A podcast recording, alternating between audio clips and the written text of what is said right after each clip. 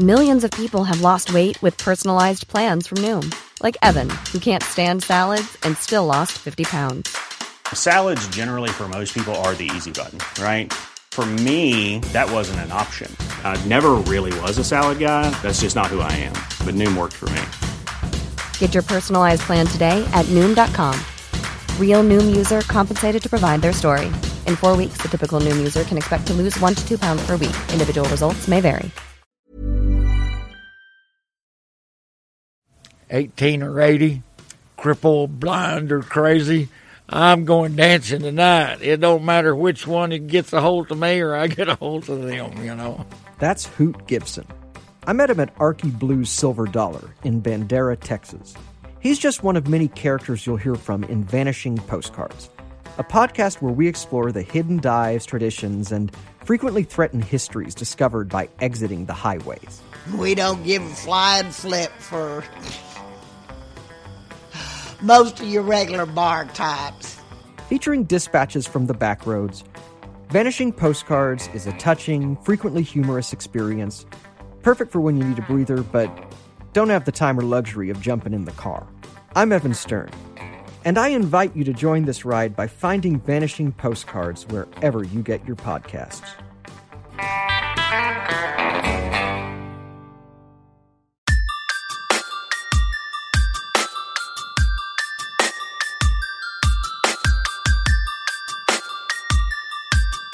This is Somewhere in the Skies with Ryan Sprague.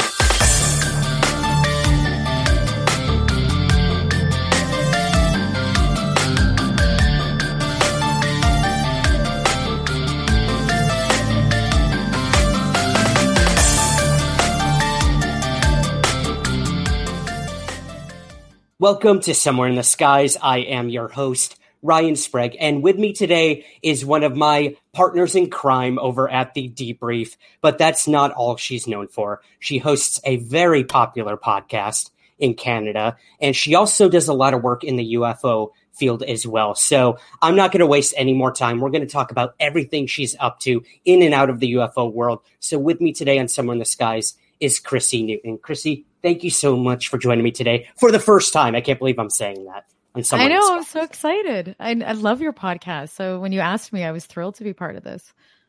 Well, thank you. I, I, there's so much we could talk about, and I know we have limited time, so I'm just going to cut to the chase. Um, origin story. You know, every comic yeah. book has one. How the person became who they were. So um, I know you've answered this in the past in other interviews, but I would love to hear how you first got interested in UFOs. What brought you into this yeah. crazy world that we're in?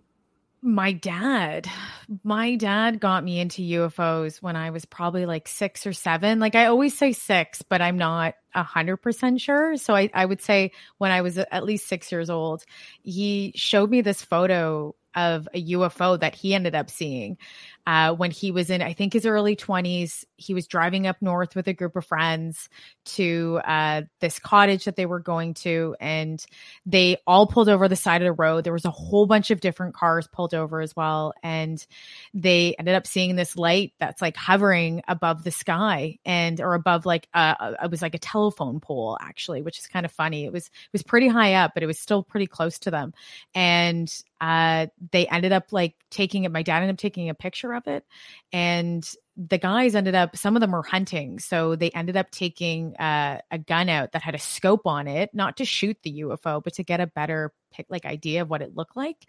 So they put the the rifle up to it and looked through the scope, and then the UFO took down took off down the street, and that or down the road, I guess you would say. And then um, a whole bunch of people saw it. The news reported it. It was a mass sighting, and ever since that, my dad took that photo and showed me as a kid. Like it, it just it lit up everything inside of me, and it was really just something that started that journey, along with him trying to figure out what he saw. Um, and then his journey became part of my journey too, which is really cool. That is cool. So, what did he? Yeah. Did he have any ideas or impressions about? what it was or what he saw? I mean, did he immediately say this was little green men or what? Yeah, what did he tell I, you?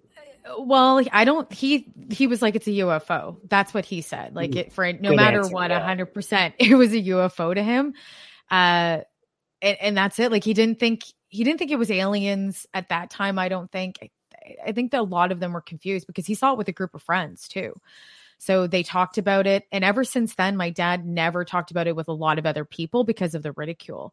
So we would talk about UFOs, him and I, when I would grow up and even now. But when we were younger, he would say, or when I was younger, he would say, don't talk about it because you know people think you're crazy people think you're you know you're nuts and you're a looney tune you know and and that was part of it.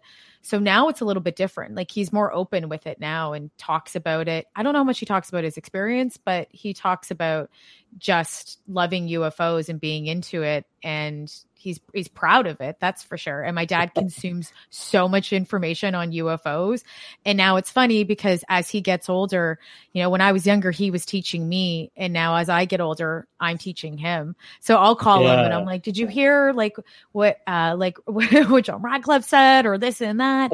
And for him he was like he's like what? I, I haven't heard that. Or so it's really nice to be able to have that kind of relationship with him where I still get to talk about it and now I get to update him on what's going on. So nice. that's so cool. You know, the apprentice has become the master, right? It's you kind of turn yeah. the tables on him there. That's so cool. And I know what you mean. I feel like, you know, there's vindication now in the world uh, with so many people who have been afraid to come forward about seeing UFOs or being interested in them. Like you yeah. didn't do it for so many years. Like I kept quiet about having seen a UFO. I wasn't like, you know, making it known to the world that I was researching this. I was writing essays to myself about like Roswell and Area 51 and, and stuff like that, and not thinking that I would ever share it with the world. But lo and behold, you know, now we're in 2021 and UFOs have never been more in the mainstream, which is something we're definitely going to discuss in a little bit here. But um, speaking of Area 51,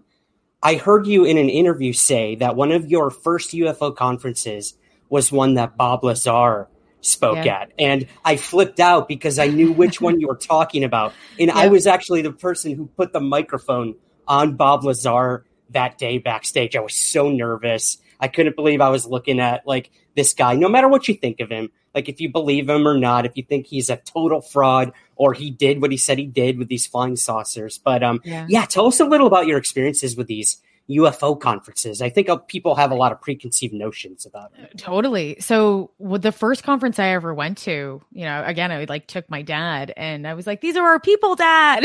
he started laughing. So I'm like, it was just a place where you know people aren't walking around in tinfoil hats and, and doing that stuff. It was it was a place where we could learn you could ask questions you could buy books you know independent books uh, books that have been you know outside of being independently published. And it was a place of community where I felt like I I was able to talk about UFOs on a different level compared to talking about the same stuff all the time or explaining it to other people. Like it was a place I got to learn. And the conference is just unbelievable. Like there's so many people that go from all different ages and it's just it was one of the best things I think I ever found with my father and I and just our family that went. So, you know, I'll, I'll keep going to them more and more. I only go right now to the Arizona one, which is the the Congress one, the UFO Congress.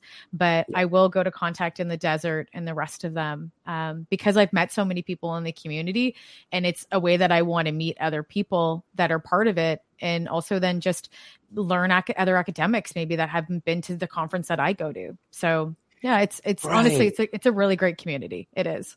It is. I know. You know, for as much flack as we give the UFO community at times about, you know, how passionate people are and how either hardcore believer they are in all this stuff or extreme skeptic, uh, I think yeah. what someone like you or me or the debrief or or people like that do is we meet somewhere in the middle, which I think is so important. And I know that's kind of what you guys were doing with your podcast, Alt Pop Repeat. So, yeah. could you tell me all about how that came to be? And I guess ultimately, how it kind of infused your UFO work as well.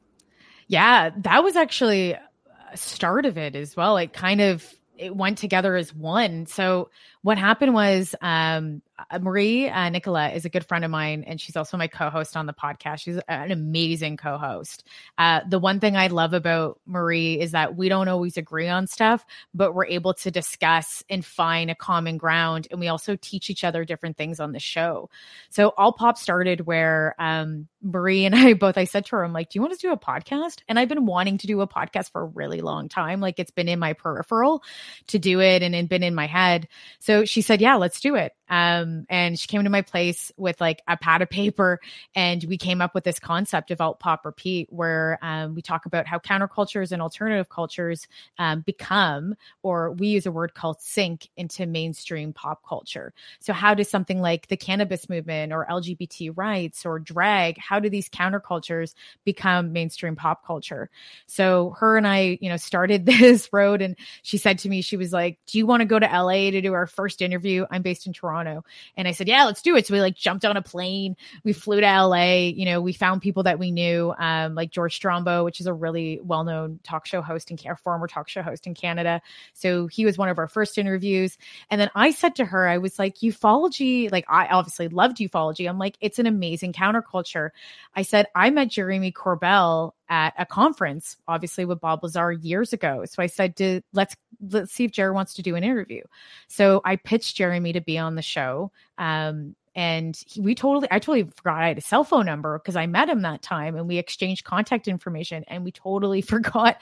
So he liked the concept said he would be on the show um, and then i met jeremy in person and built like started a relationship as a friendship with him. And then you know we ended up talking a lot about ufos and i just it was a it was one of the perfect times where you know, and else I should say, Marie actually said to me, she's like, you know so much about UFOs, Chrissy. Like, I never knew that about you. And I said, well, yeah, I'm like, it's, it's like something that I research and, and talk about with my parents and my dad and like, and some friends that like it. And people know that I'm part of like, like ufology. Um, but I don't always talk about it with everyone that I, that I know. And I'm not always that vocal with it. So that was really the start where, um, after the podcast, it put me into like this this space where I was like, you know what? Maybe I should talk more about this. And I enjoy it so much more. And I love the community. And then a good friend of mine, Victor Viggiani, asked to be part of a, a UFO podcast called uh, the New Frontier Network. And I said, yeah, I'd love to be. And so it just started to trickle down that way. And, you know, and it was a time where I was able then to be able to talk about UFOs in a public relations point of view, because that's what I do every day. So for years, I would have Victor Viggiani, Viggiani and all these other people in the UFO community would ask me, like, can you be a publicist for like UFO topics or things like this within the mainstream media? How do we get to the mainstream media, Chrissy? And I would say, well, you know, I love my job. Um, I have to be careful because mainstream media, you know, years ago was not picking it up. So slowly, as things started to come to be, you know, the mainstream media t- started talking about it. It was a perfect time when I started talk- being on a podcast, a UFO podcast, and then I was helping other people within the community um, and really being able to use my public relation skills in combination with ufology of stuff that I like. So it was, you know, it's good timing, I guess, part of that. Um, right. And yeah, and, it, and it's, and, it's um, and that's where we meet with the debrief. Right. Yeah, you're right. I, I should yeah. men- I should have mentioned. Yeah, that's kind of what led you to the debrief as well. Um, well, I guess let's um let's rewind just a little bit because you bring up so many good points, especially with um kind of seeing ufology as um a brand. Like it's important in you know marketing again something that you do uh to have people like that in the field i think is uh exciting because we're so used to being a subculture where we talk to one another in these echo chambers on UFO Twitter or, you know, the days of AOL forums with like, you know, UFOs, conspiracies, but it has changed and UFOs have seemingly gone mainstream. So I'd like to get your opinion. When do you think that happened? What was like the turning point where it was like, wow, New York Times, um, yeah. I mean, look at this week CNN, Fox, it doesn't matter which mainstream media outlet you follow or watch. Uh, there were UFO stories all this past couple weeks. So, when do you think that point truly was when uh, UFOs started to really go mainstream? Yeah, there, I think there's a lot of catalyst moments that really push it into mainstream you know, Bob Lazar's conversation started in the early 80s, helped it, but it didn't it didn't tip it over. And there's been tons of times where UFOs have been in the mainstream, like, you know, Life magazine, when we talk about Betty and Barney Hill, like there's so many different moments, but the most I think that pushed it into popular culture recently and had the masses really start to understand what ufology means and, and that you in taking UFO seriously, I would say for sure is the New York Times, you know, 2017, I believe, um, you know, Leslie Kean, you know, Ralph Blumenthal, like all of those journalists that are pushing towards having ufology and the understand and getting obviously the Pentagon to even speak about it, you know, those are real catalyst moments that pushed it in. And then I would say on even after that is Joe Rogan and then the the meme that came out, you know, Storm Area 51, Raid Area 51. So those are really the times that, you know, I think you had over 5 million people wanting to raid Area 51 and knowing about what Area 51 is, right? Which is like at that point was not a conversation anymore. And so and which I find even more interesting is that you're getting this younger generation that's actually understanding what's happened. So it's like a totally other resurgence of you, you know, of ufology, of Bob Lazar's story and what's actually happening. And then people asking more questions because you're also getting this other young Gen Z audience that's going, hold on, what is this? Like ufology? Like ufos like i thought that was just jokes that i didn't think it was real. Like this is yeah. and so they're learning a lot more. And you're also opening up the conversation to people that didn't even know what you know area 51 was or or any conversation about ufos so that was really I think one of those in, important times that it happened, and Joe Rogan was is a huge voice for that, and he still is. He's a very mm-hmm. important voice to push it for pop culture. So a lot of people follow him, you know, and what he says, you know, he doesn't mean that he has all the right information.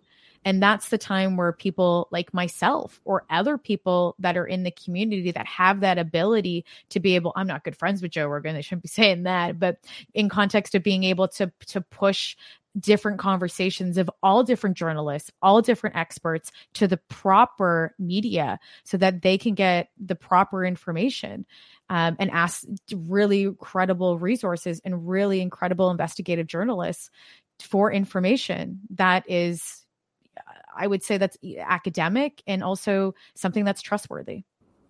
Right. And we know for a fact that things like uh, the Pentagon, uh, UFO task force that's going on right here in the United States. We know yeah. that they're actually turning to the UFO community for information, which is crazy to me. Uh, you know, people like Luis Elizondo, the former head of ATIP, telling us, um, you probably are noticing a lot of new uh, Twitter accounts in the whole UFO Twitter sphere. Uh, don't think these are just like trolls or bots. These are people in the intelligence community keeping the tabs on the latest information because you look at something like these leaked reports that the debrief obtained or uh, these photos that George Knapp got. These are coming from the task force. This is what they're looking at. And they have no idea what these things are. But when they're out in the public, in the UFO community, full of very passionate people either thinking it's aliens or thinking it's just a camera effect in these photos or these uh, videos, or maybe they're balloons.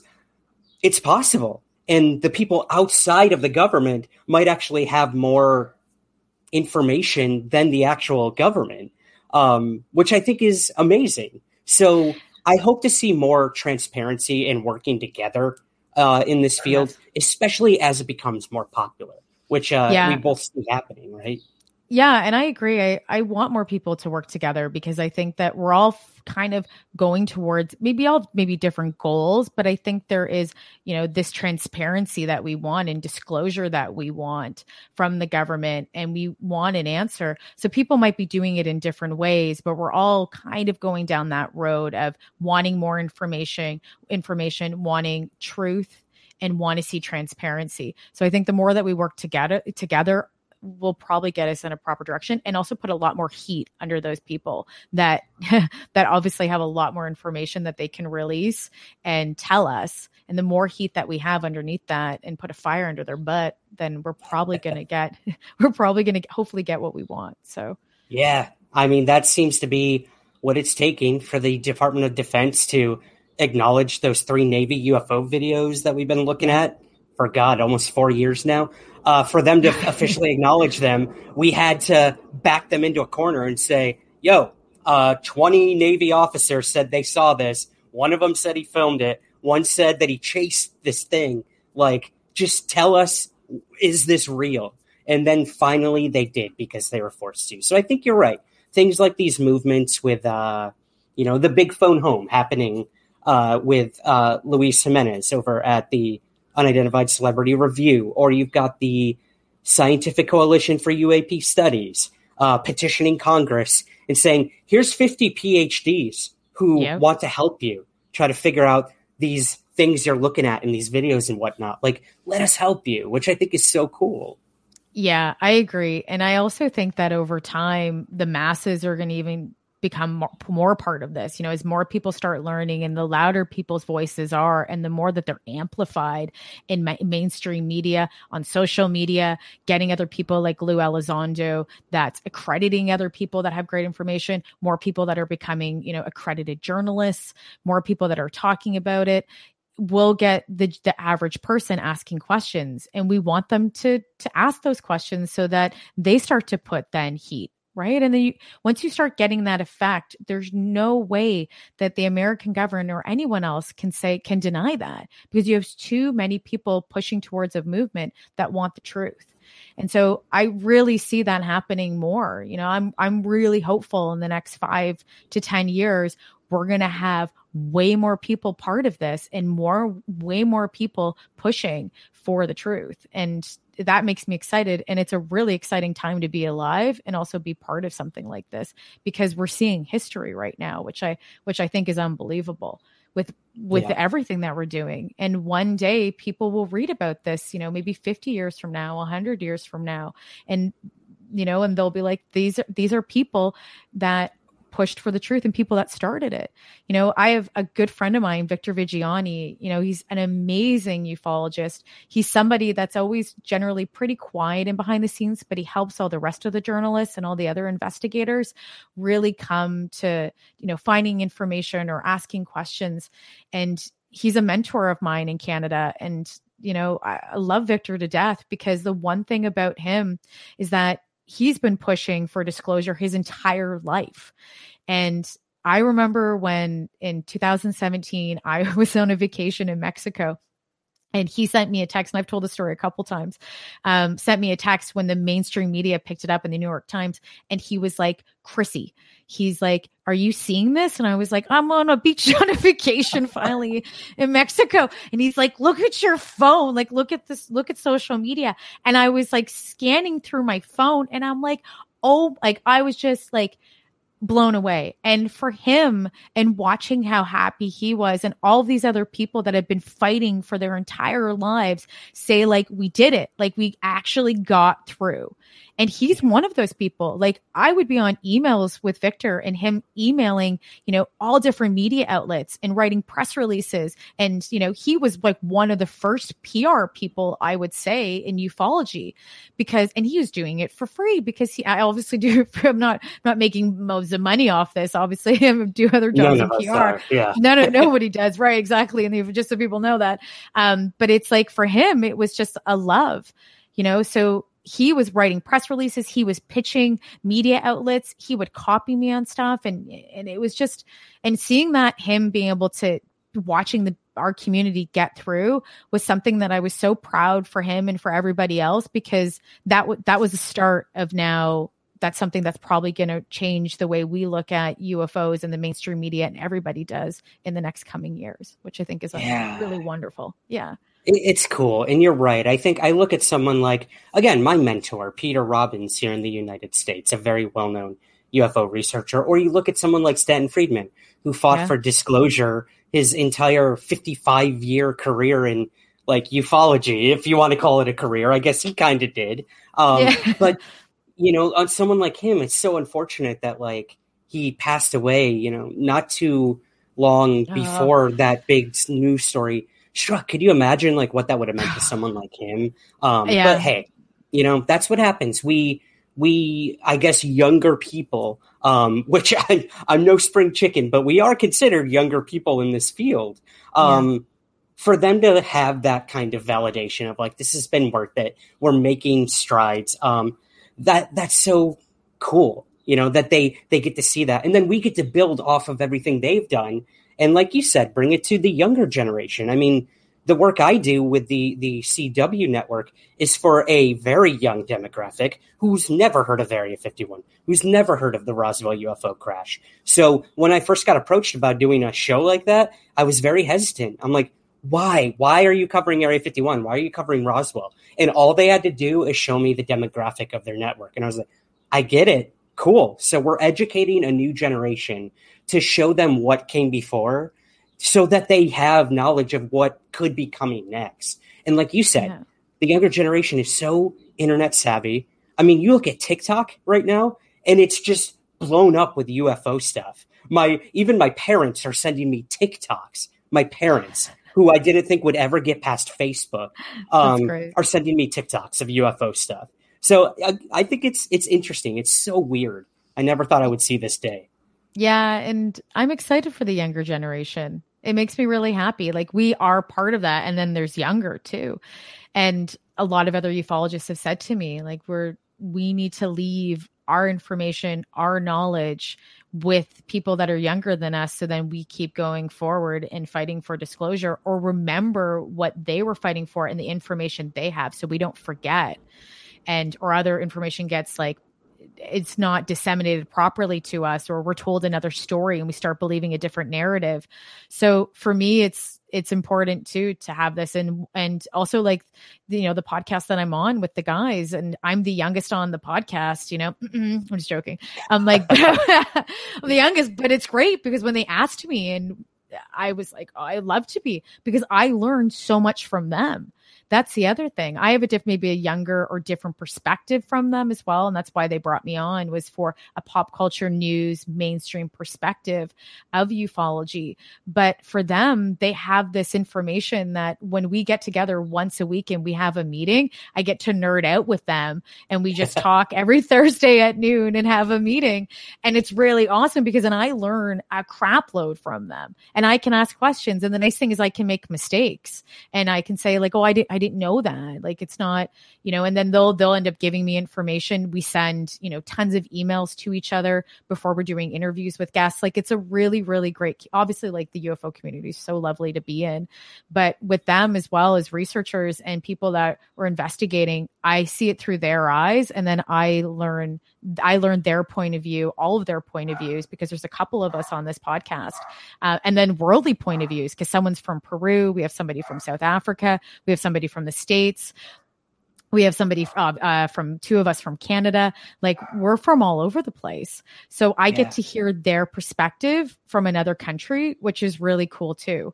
Um, so yeah, it's, I'm just really fortunate to be part of it. And Victor was the one that created this podcast and came up with the idea. So yeah, what I think is really cool with you know what you're doing and Victor and everyone over there at New Frontiers is uh, making this global, which I think gets lost in the mix a lot. You know, it seems to be the United States again is trying to just be the example for everyone else about the right way to do things. But hey, look, our government has been pretty cagey when it comes to UFOs, where other nations and countries have been extremely open and transparent with their citizens. So, um, yeah, I think it's really cool that you have someone, you kind of have like a United Nations of ufologists over there. Um, would you mind sharing some of the names of the people involved with that? Christy? Yeah, like uh, Giorgio's in it. Giorgio's been really well known. Christopher Iverson, that's part of it. Victor Viggiani. Like they're just they're just men that are really, really well well spoken you know they they've been researching on their own for years or working with other people in the community. They're also friends with tons of other people in the community as well like around the world. And i find that really interesting. Like they brought me into other meetings with uh, with people that I think there was like 10 people in a meeting once talking about ufology. And they were from like France, Germany, like they were everywhere. And I just said to them, I was like, this is the most universal global meeting I've ever been part of. Um, yeah. And I think that for for them, you know, it's it's important they they do that. And for men that have been doing this their entire lives, they've really created a wonderful network of people that you know that that they they brought me into and, and I got to meet and become friends with as well, but also then rely on each other as resources to get great information. And I think that that's that's the part that's really important is that they get to share ideas and they're all looking at you know obviously wanting disclosure and wanting again i keep saying wanting the truth and yeah. they're talking to each other around the world to have their governments come forward and talk about it so it's yep. it's really cool yeah again yeah. um i think when other nations put that pressure on uh and they are more vocal and open to it uh then hopefully the united states will follow suit you know I, that's what we can hope so. for but um i have hope i have hope you know that's but that's the word that I want to ask you about, Chrissy. Hope. Um, we have this report that's due, uh, I believe, June 25th here in the United States, where we're supposed to get what the Pentagon has been looking at when it comes to UAP, UFOs. And uh, a lot of people are super excited and they think this is it. This is disclosure. We're getting what we've always wanted. And then there's those of us who are a bit more tempered.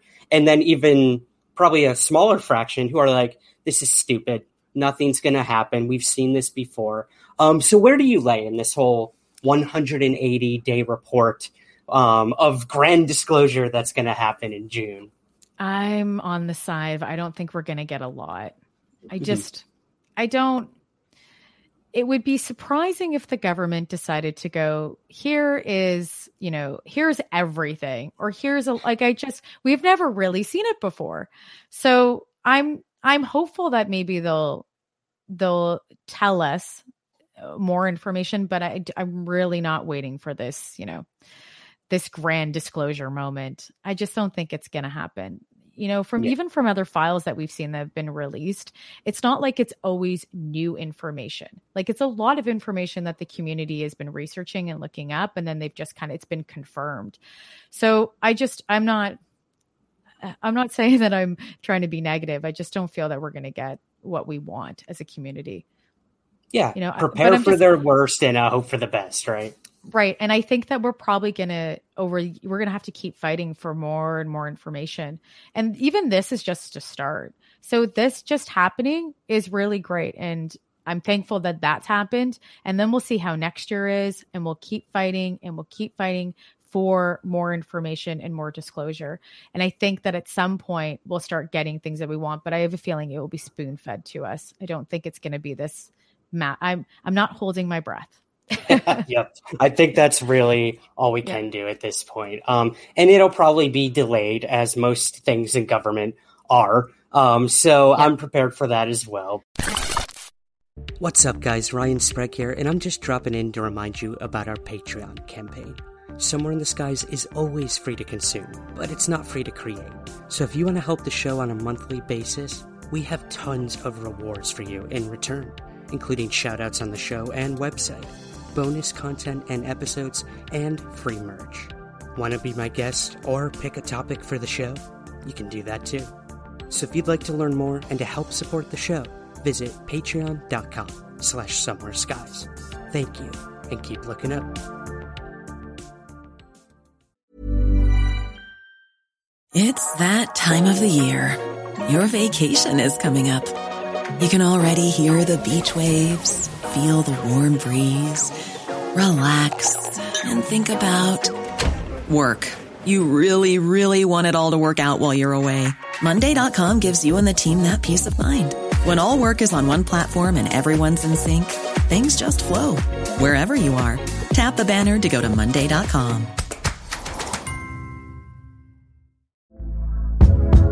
Hey there, it's Michelle Norris. I'm host of a podcast called Your Mama's Kitchen. When I travel, I'm usually looking for a way to find a taste of home when I'm not at home. And one of the things I love to do when I am at home is entertain. And Airbnb allows me to do that. When I was in California recently, I rented a house that had a great kitchen. And when we were sitting around the table, we we're all thinking, we're in someone else's house. Someone could be in all of our homes as well.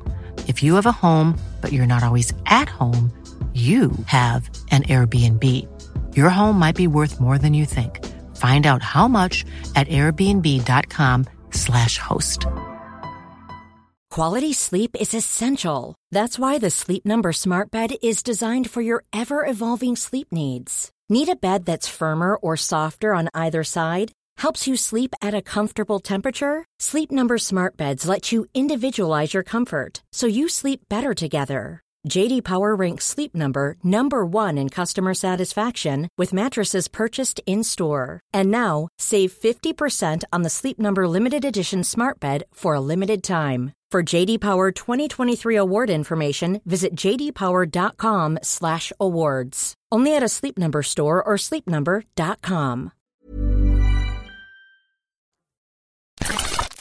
There's such a there's a big gap, I think, in UFO research or the UFO community of cool, we've got this government thing, uh, we've got things like the New Frontier Network um, working globally to try to help, um, I guess, guide along those sorts of things.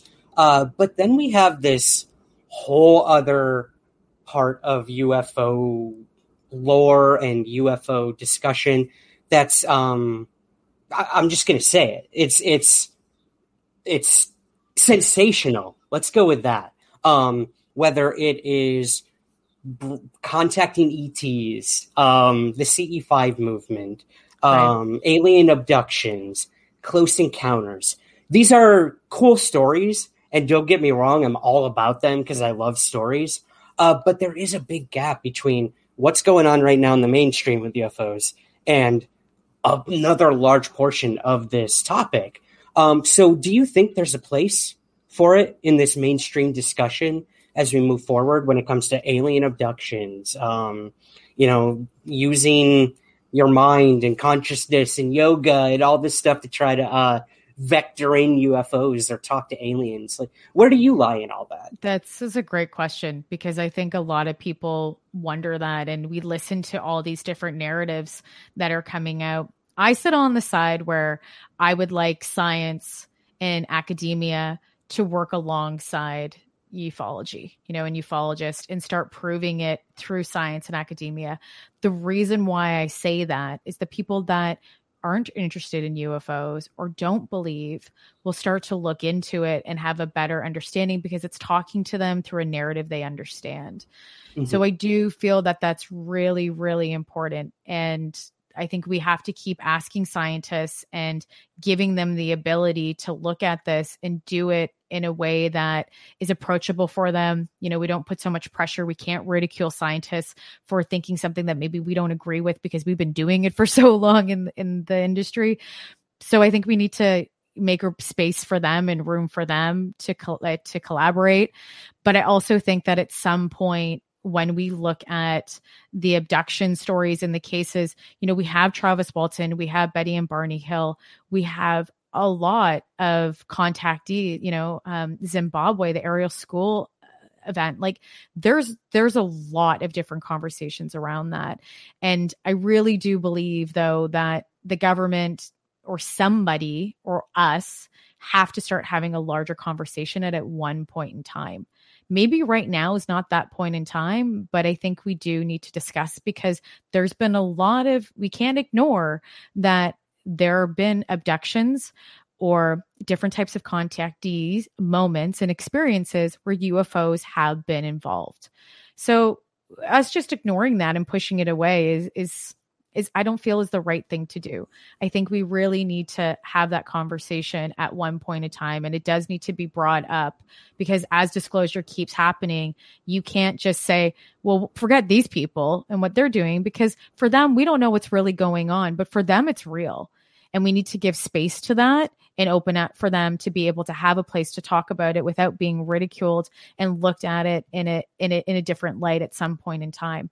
I don't know exactly how I personally feel because I've never had one of those moments, but I could imagine being that person that's had an experience and having no one to connect to or no one to talk to.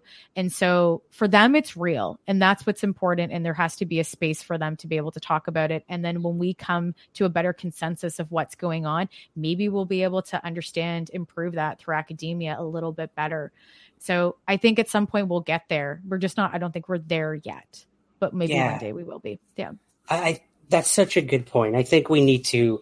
We always should look at disclosure as a process, and you know, it's not going to be this huge thing dropped in our lap immediately, and then like that's it. Like this is a big thing.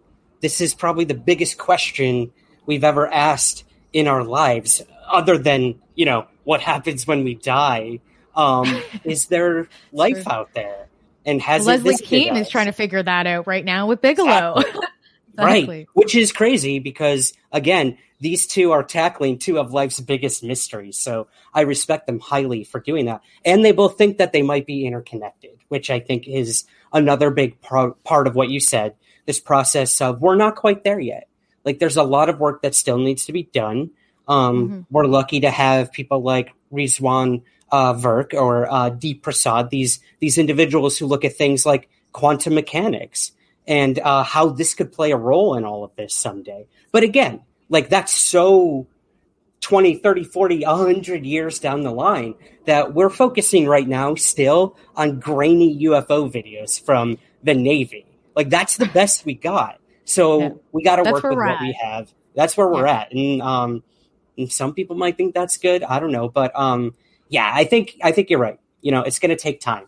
And like you said too, these abduction stories and close encounters, there is a place for them. I mean, clearly that's what my books have been about. I clearly um, think there is something to it. And I've always been asked, you know, do you believe all these people that you write about when that they were abducted and everything? And I try to tell them it doesn't matter what I believe. Like Right. I'm just getting their story out there because nobody else will listen to them, and no one else will take them seriously. So I at least want to give them that outlet. Yeah. Yeah, for them it's real. I I agree with that. And I there's nothing wrong from telling a story from a different perspective and you don't have to believe or believe, but it, it is it, it's this form of journalism where you're telling people because these stories are real to them. And there's been a lot of them. It's not like it's just, you know, there's just this is the one story that's been told that's a, a tale that's been told over centuries. It's it's not like that. It's happened multiple times. So we need to give space to it. And one day, you know, science and academia might prove and might have a reason for what's actually happening.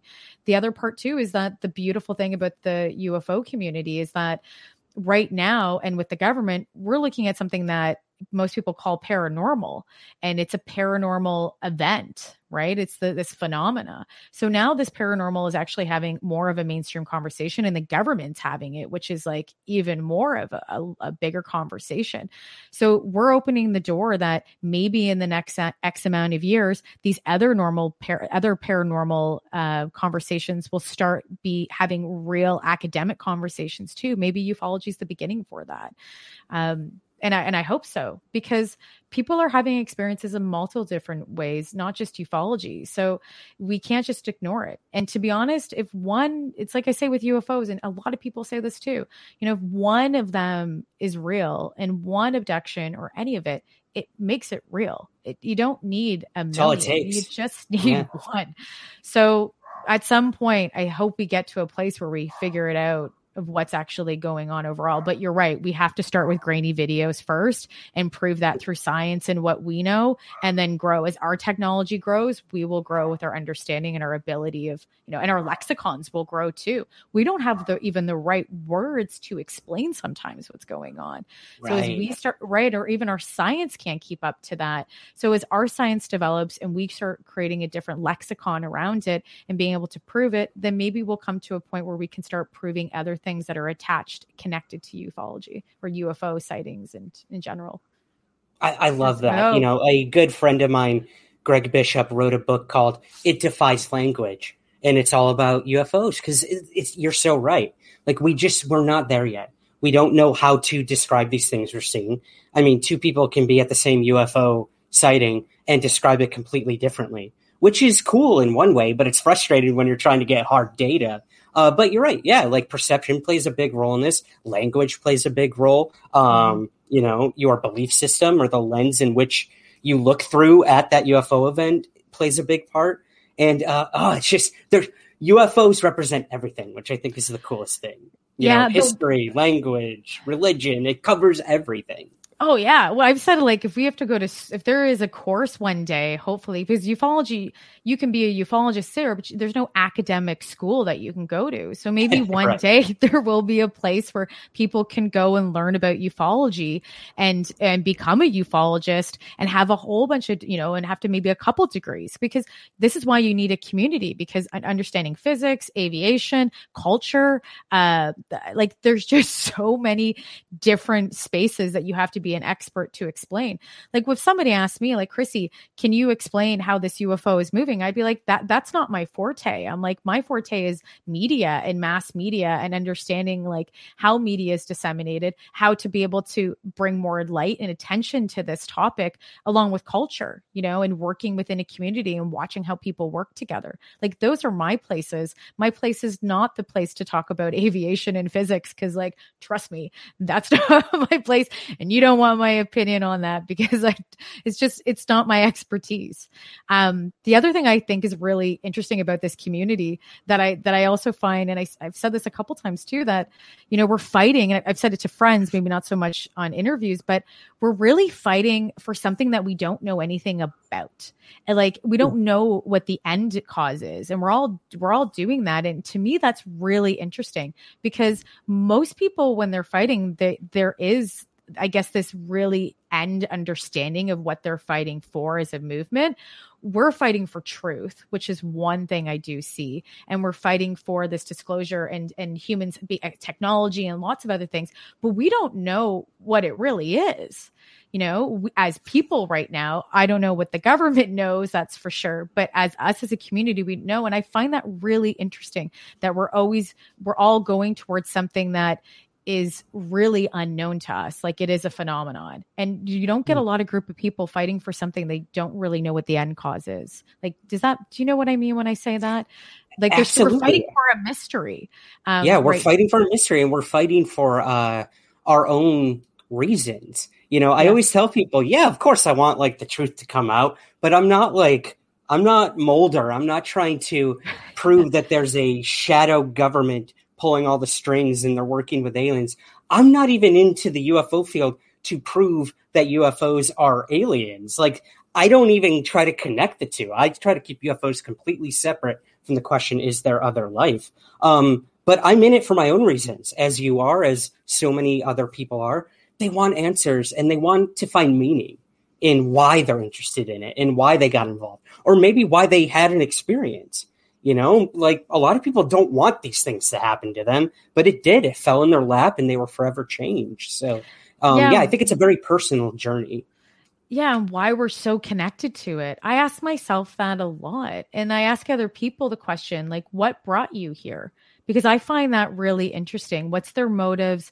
Why you know you don't a you don't if you just love it and you're interested that that's wonderful too. That's a great reason why. Like there but i'm curious to see because everybody has an individual experience or story yeah that brought them to this community and they play a role in it. If it's just researching interested supporting you know investigating there's so many things but there there there has to be more common thread to us. And maybe one day you know a psychologist will do an analysis on everybody in the community and then they'll tell us why we all we all get along at times and so, some do and some don't but why we're all doing this um because it is interesting. And the one thing that i see that's that maybe not for everybody but from a lot of us is like i always say is eh, really want to know the truth obsessed with knowing the truth and and having an understanding of what's going on but overall wanting to know and and really enwrapped into into and knowing this sorry telling the truth and the government telling us like there there's something there to that. Um would you say so or do you find that other people might have other reasons? I, I, I, again, I think it just it varies so much. I think there's people in the UFO field strictly for notoriety and um, are less than honest about what they're doing. Uh, I won't name names because I think everyone kind of knows who I might be talking about when it comes to that. um, but th- again, I think there are people who just want uh, to trust their government, which I think is a big issue, especially here in the U.S. right now. Is um, and look, kind of the UFO modern UFO era started with a lie and a cover up in Roswell.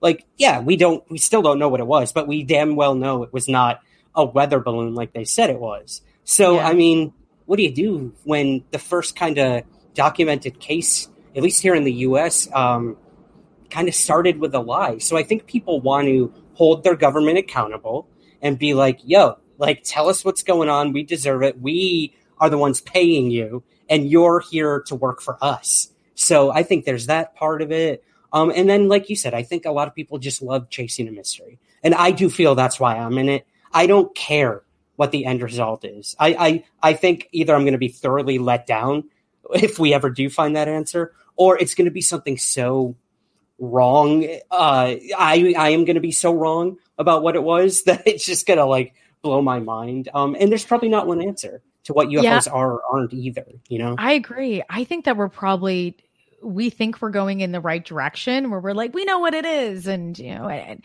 and it's probably not. And the funny thing is that we see through culture throughout multiple years from the 50s the 60s and the 70s into now the concept of what a ufo looked like changes.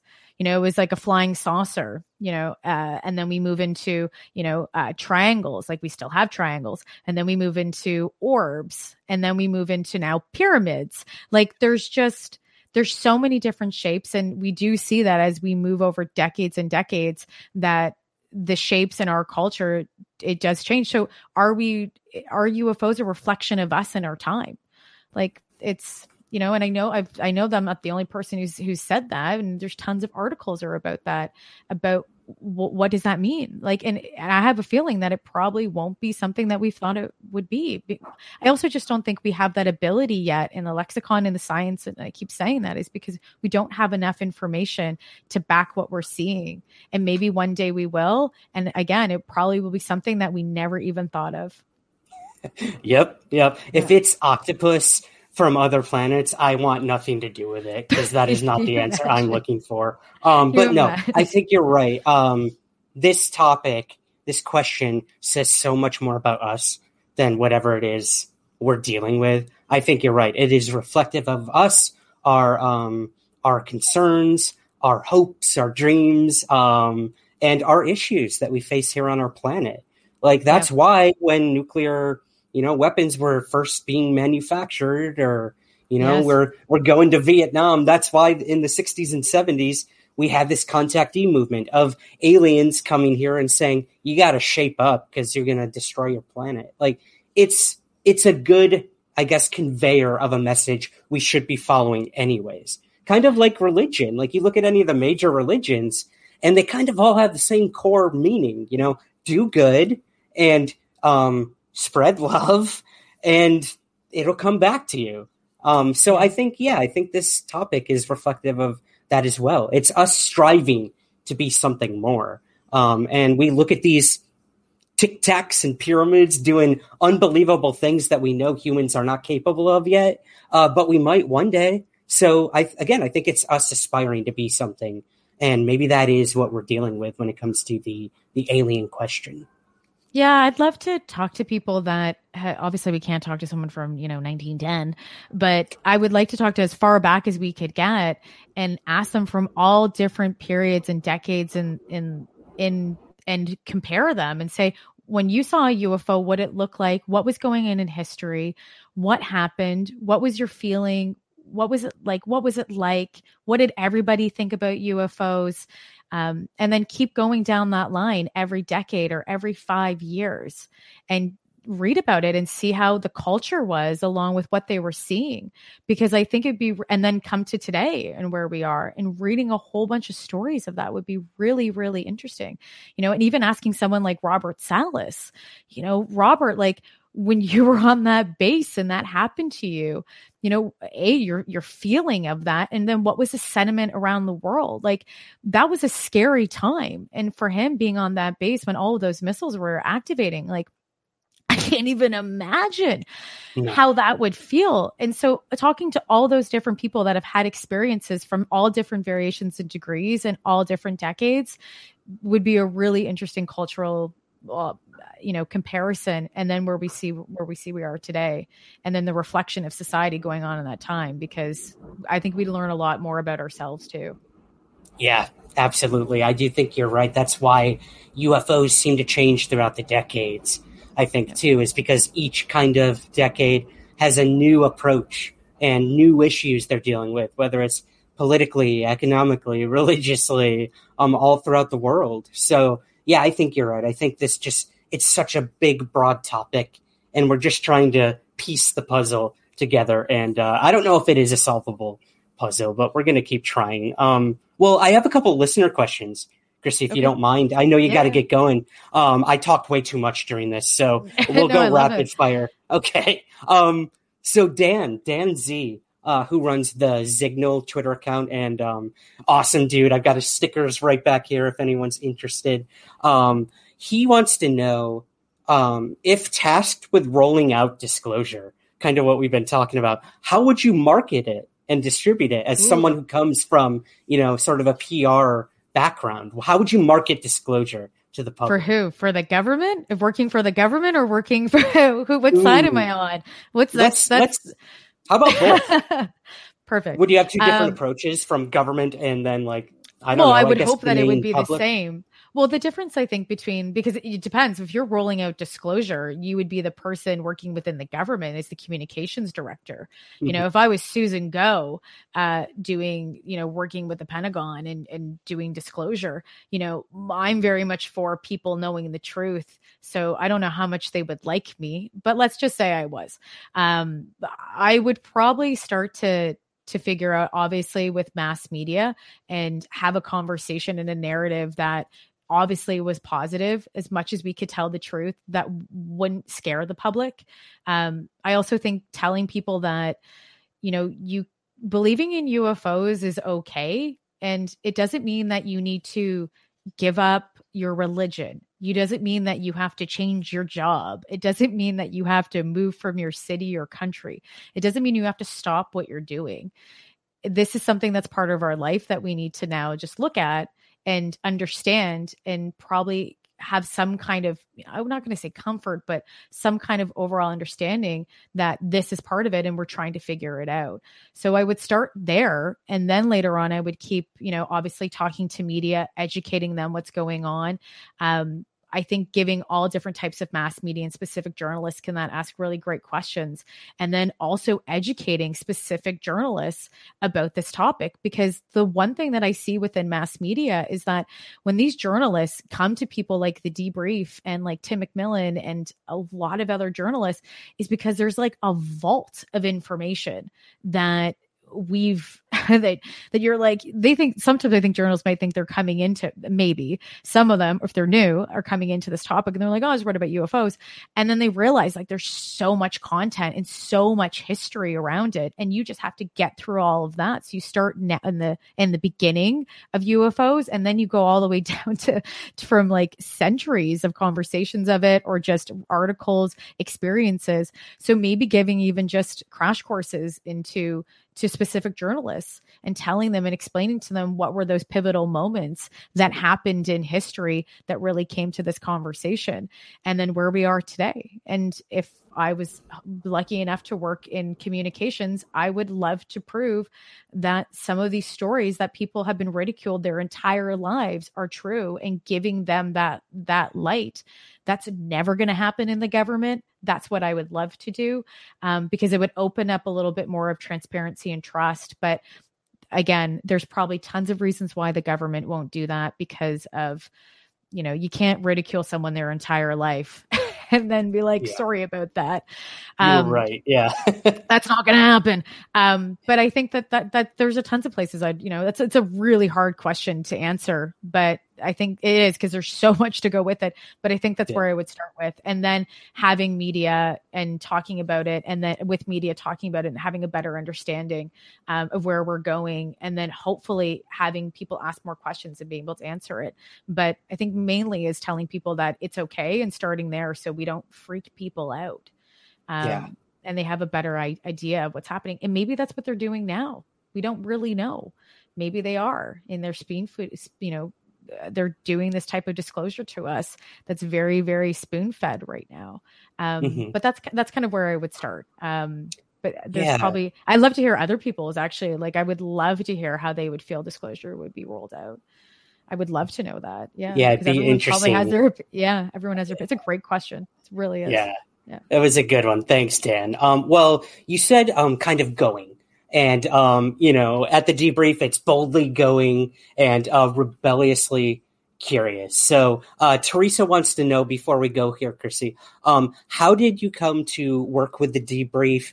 And um, is there going to be more episodes of Rebelliously Curious? And what is it? Tell us a little about Yeah. the show that you have going Yeah. on at the YouTube channel and whatnot, if you don't mind. Yeah, so I remember when the acorn photo dropped from the debrief, and I'm like, "Who is? What is this debrief? Who is this debrief? I have not heard of these people." Um, like obviously the them there's a website like Tim McMillan and the rest, but I'm like, "What is this website that's going on here?" So that's where, um, and then I messaged you, Ryan. It was like I saw that you were working with them, so I asked you. I'm like, "What's going on?" And you gave me a little bit of information. And then I saw MJ. Uh, I I followed a lot of people on social media. I added them on Facebook because I'm just that much want I want the intel in the community. And uh, I saw MJ put a posting up and said we're looking for contributors, writing contributors. So I sent him a note and I said I would like to work with you guys. Like I'd like to contribute, um, but I like to do it in a, in a video context or podcast kind of context because that's where you know that that's more of my medium. And he said, yeah, he's like, well, we need someone to do like tech videos and updates and stuff. And um, so him and I came back and forth with a concept, and he was like, how we were going back and forth with names uh, to name the show. And he was like, what about Rebelliously Curious? And I said, yeah, I'm like that, like totally fits into who I am as a person and also what I would like to do with the debrief. Um, and my, there will be way more episodes. Hopefully the show will grow where, you know, um, I get to maybe one day get to go into the field and get to learn and be one on one and be curious even more into topics that I want to learn more about. And also also have people, you know, follow along with me, you know, and, and learning with me. And I think the most important thing for me is that when I do these videos is that making it approachable and making it that it's easy to understand and, and people, you know, they, hopefully they enjoy it um, and are able to grasp science and technology and defense and UFOs so that it's easy to understand and it's fun to understand. And it's something that, yeah, is approachable to them. So th- that's really my goal is to make science tech in that and, and make it so that it's easy to consume and people want to learn more. And that's what's important to me. And, and that kind of that's a very similar narrative to the debrief. And that's why we we you know i fit within that community i feel and, and ryan you're part of that. You know it's making journalism and making these topics approachable and fun rather than stuffy and old. Like some Yeah. some outlets you know and that's what i love about the guys is they understand that and they understand how to talk to the community as well and also giving really really really wonderful stories and um and articles and and proof. Like it's just it's it's one of the probably the best websites that started independently that really does you know well hopefully be, be something a lot larger than what it is now but it's growing every day and honestly i'm just i'm really happy to be part of it it's a really great space to be in Cool. I, I would have to agree. You know, I approached the guys and said, Hey, I don't know if my writing's up to par for what you guys got going on with your standards, but um, I'd love to give it a try. And, you know, I've been so lucky to get like 10 articles published at this point, with many more to come as well, as Yeah. many more of your episodes to come. And I think you're right. Like, it's, we're trying to make it accessible because a lot of this emerging tech and disruptive tech and science and all this stuff, it's intimidating. And I can't Yeah. even pretend to really understand some of the stuff that I'm writing about. So it's cool to have kind of your show that when we write an article, you can then expand on the articles and uh, make it more digestible. Because I think, again, like this is about getting everyone involved. If we're just writing like science babble that only a couple, you know, um, quantum computing scientists are going to understand, like, why even bother? Like, they have their own outlets for that. So, yeah, I think it's really cool what you got going on at the debrief as well. Thanks, Ryan. And vice versa. Like I just it, I think it's so important because you people I think are like, oh, I'm not smart enough to like this uh, to be part of science and tech and all of this. And I would tell myself that narrative for for years. I'm like, I'm not smart enough, you know, to to go to school for that. And then I realized I'm like, no, Chrissy, I'm like, these are things that you enjoy. And maybe you might not understand the mathematics around it, but you like the theory of it. And that's what's interesting. And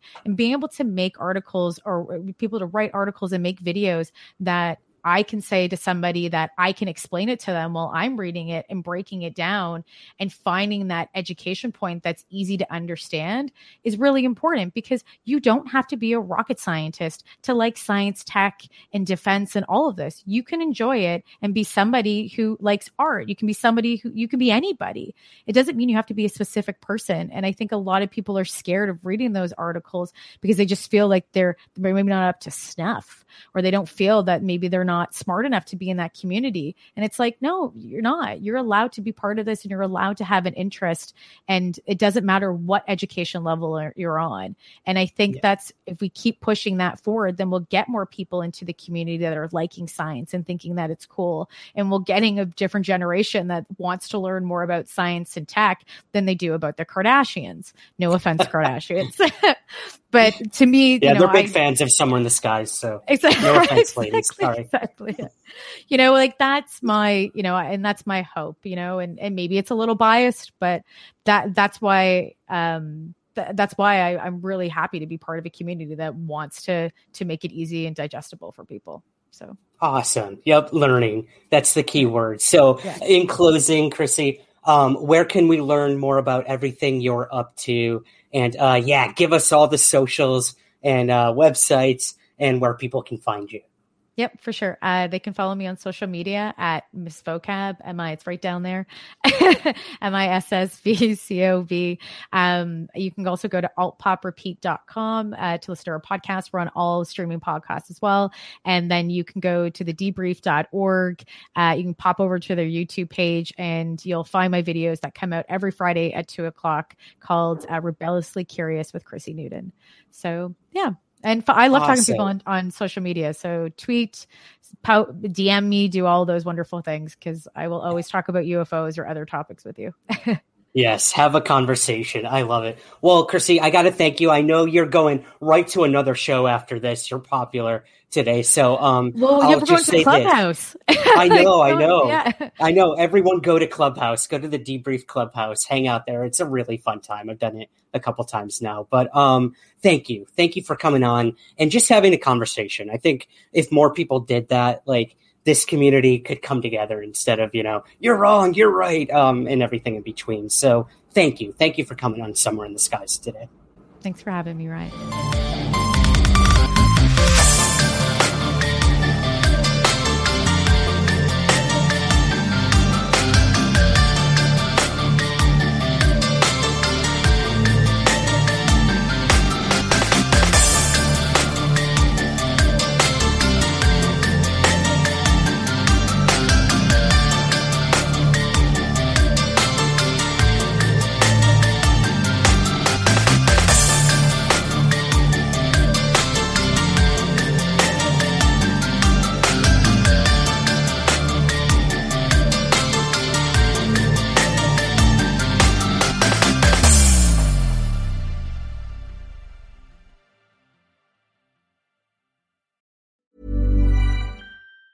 Hi, I'm Daniel, founder of Pretty Litter. Did you know cats tend to hide symptoms of sickness and pain? I learned this the hard way after losing my cat, Gingy. So I created Pretty Litter, a health monitoring litter that helps detect early signs of illness by changing colors, saving you money and potentially your cat's life. Pretty Litter is veterinarian developed, and it's the easiest way to keep tabs on your fur baby's health right at home. Go to prettylitter.com and use code ACAST for 20% off your first order and a free cat toy. Terms and conditions apply. See site for details. Even when we're on a budget, we still deserve nice things.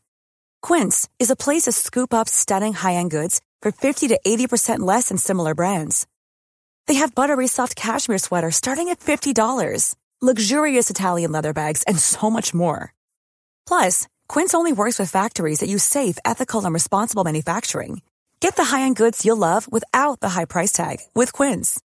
Go to quince.com slash style for free shipping and 365-day returns.